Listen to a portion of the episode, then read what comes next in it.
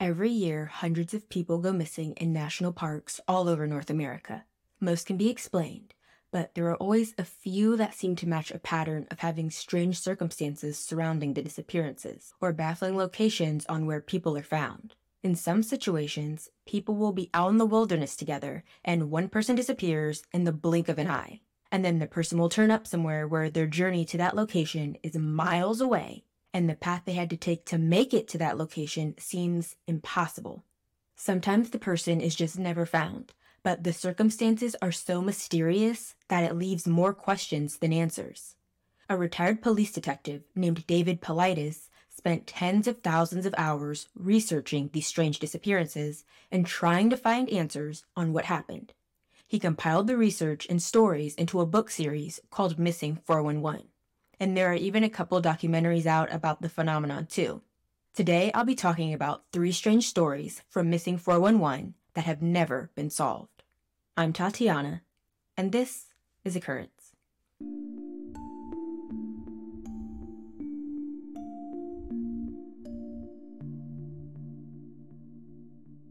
On March 14th, 2014, in Vail, Colorado, pretty much in the center of the Rocky Mountains, James and three friends were on a splitboard trip.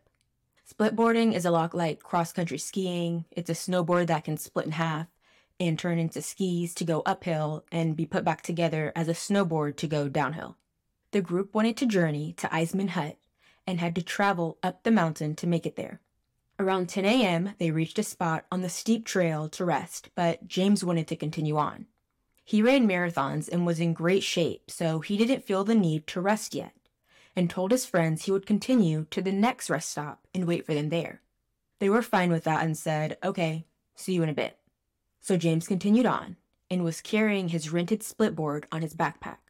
Inside the backpack, he had his cell phone, a backup battery for the phone, a GPS, a shovel, medical supplies, and protective gear to keep warm like a blanket. He was clearly very prepared so prepared that the group mapped out the rest stops they would take along the trail. Once his friends rested up and continued on to the next stop, they didn't see James, so they kept going to the next spot, but again, no James. They kept going one stop after the next, searching for Dr. James McGrogan, thinking maybe he just kept going and was waiting further along. But by 5:30 p.m., they still hadn't found him after searching for a few hours and decided to go for help. They sent one friend down the mountain while the others waited on top. There was snow on the ground, but the trail was so worn down that it was impossible to miss. Hundreds of people in and out of Vail would use the trail, so the snow was so compact that you literally couldn't lose it. But it seemed like maybe somehow James did. For the next five days, three helicopters would search for 18 square miles around the area James should have been. People were searching on foot too, and the search effort was massive. Everyone was looking for James. They were looking in places where it would have made sense for James to have ended up and expanded to areas where it was unlikely for him to be, but they wanted to be thorough and search anyway. But there were no tracks leading off the trail, and no activity indicating people were hiking or skiing off the track. There wasn't a single trace of James. After five days, the weather turned bad and the search was called off. 20 days after James went missing, three hikers were walking on Booth Lake Trail. The trail was four and a half miles away from where James was last seen and had been searched extensively before. But at the bottom of an ice chute, on top of a sheet of ice at Booth Creek Falls, those three hikers found James' remains. They called the sheriff's office and everyone was confused, but they couldn't figure out how he ended up there. The path to get there from where he was at made no sense he would have had to pass through two gullies over a 12,000 foot mountain. He wasn't wearing a coat, gloves, or boots, and they actually never even found his boots. His coat was in his backpack, along with a working GPS and cell phone, and that entire area had self service, but at no point did James actually use his phone. The autopsy revealed a severe head injury, trauma to the left side of his chest, a broken femur, and signs of animals messing with his remains. It seemed like he fell from high up, but there were no tracks or footprints anywhere around him that indicated where he would have fallen from or how he ended up there. For you to understand how improbable his supposed journey was, I have to break it down and explain it for you. James would have had to veer off trail and somehow not leave any footprints or indications where he left the trail, and climb up 1,296 feet to an elevation of about 11,000 feet. Then he would have had to descend down a thousand feet into a valley with the creek, cross that creek, and then go back up 1,130 feet with an elevation of around 1,200 feet. Then he had to go down to a lower summit, 1,000 feet, before finally descending another 1,030 feet into Booth Falls. He would have had to have done this with 30 foot snowdrifts and a high risk of avalanches, and without his skis since they were still on his pack. And that four and a half miles I mentioned earlier was air miles. If we're accounting for him going on foot on the ground, it's closer to about 16 miles since he would have been doing switchbacks, and this would have taken multiple days to complete. The next story takes place in 1999. Alan Atadero was working at a resort in the Comanche Peak wilderness of northern Colorado. He had his two kids with him, three year old Jared and his daughter Jocelyn.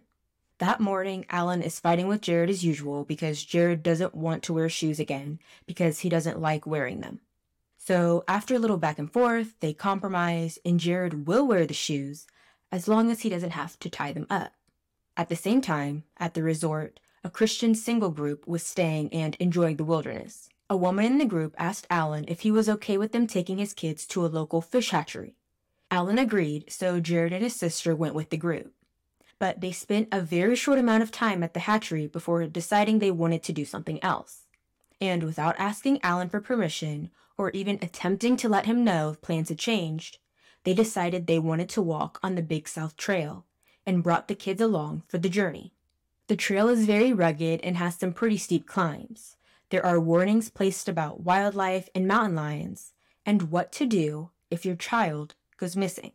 About 40 minutes into the hike, two fishermen were by the river when Jared went up to them and asked if they had seen any bears. They responded saying no, they hadn't seen any, and they actually hadn't heard of any bears being on those trails at all. So Jared just nodded at them and continued on down walking. The fisherman didn't stop him, just assumed his parents were nearby. But they were the last people to see Jared alive. Four years later, and 550 feet up in the mountains, above the last place Jared was seen, search and rescue found a single tooth, part of a skull, inside out sweatpants, a sweatshirt, and a pair of pristine children's shoes. They all belonged to Jared. His shirt was never found. This case is baffling because somehow a three year old ended up 550 feet up a very steep mountain. Adult men had to climb on their hands and knees to make it up to that same spot, and somehow his shoes were in nearly perfect condition and didn't fall off even though they were untied. And when David Paulides visited that very spot in 2014, he found a Rubik's Cube that looked very aged and very worn down. It lacked the usual colors Rubik's Cubes have and instead was completely black and white. Our next story takes place in 1977, where 24 year old Stephen Kubacki was an undergraduate student at Hope College. The school was near the shores of Lake Michigan, so in February it was covered in snow. Stephen decided to go out on a solo cross country skiing expedition, but the next day, when people started realizing he hadn't returned, a search team went out to look for him. All they found from Stephen was his poles and skis at the edge of the lake with just one set of footprints leading towards the water that went on for 600 feet, and no footprints walking away. Everyone assumed he had an accident or drowned himself in the freezing lake, but they would eventually find out that wasn't exactly the case. His family and friends were devastated, but after a month of Stephen's body not turning up, they had no answers, so they could only draw those two conclusions. Stephen went missing in the famed Michigan Triangle. This is an area over Lake Michigan that stretches from Manitowoc, Wisconsin to Ludington, Michigan, with the final point reaching South Benton Harbor. This area is similar to the better known Bermuda Triangle because small ships to large commercial vessels, and even planes have gone down in the Michigan Triangle. The disappearances in the area go back as far as 1891, where a ship with eight men went missing and no traces of them or their boat was ever seen again.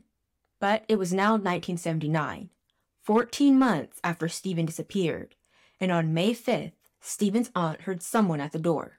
She went to answer it, and there Stephen was, standing on the doorstep. She was shocked and so happy to have him back, but quickly realized something was wrong. He was in different clothes and seemed confused like he had just woken up from a long nap. But they hug and embrace, and Stephen's confused about all the fuss. And then his aunt told him he had been missing for 14 months, and Stephen shocked. But then he tells her something mysterious. He said most of his memories are missing, but he remembered being exhausted and numb walking through the snow on Lake Michigan before blacking out. The next thing he knew, in what felt like the blink of an eye, it was spring, and he was lying in the middle of a forest in a grassy field. He was wearing clothes that weren't his, and next to him was a backpack he had never seen before, with running shoes and glasses that didn't belong to him. So he walked to the nearest town and found a local resident to ask him where he was, and they told him he was in Pittsfield, Massachusetts, 700 miles away from where he had been skiing. But he had family in Massachusetts. His aunt and father lived in Pittsfield, and that's how he ended up at his aunt's house. Stephen said while he was away, he felt like he had been doing a lot of running, but what he was doing during that time has never been discovered. Today, he lives in the Pacific Northwest, and after receiving various degrees in linguistics and German studies, he went on to get his PhD in psychology and published a book about trying to figure out the mystery of his missing year. If you like the stories today, be sure to let me know by leaving a review, comment, and a like. This topic was requested first by one of my sisters and then by a listener. Don't forget to follow or subscribe. All sources can be found at occurrencepod.com. Stay safe and see you next week.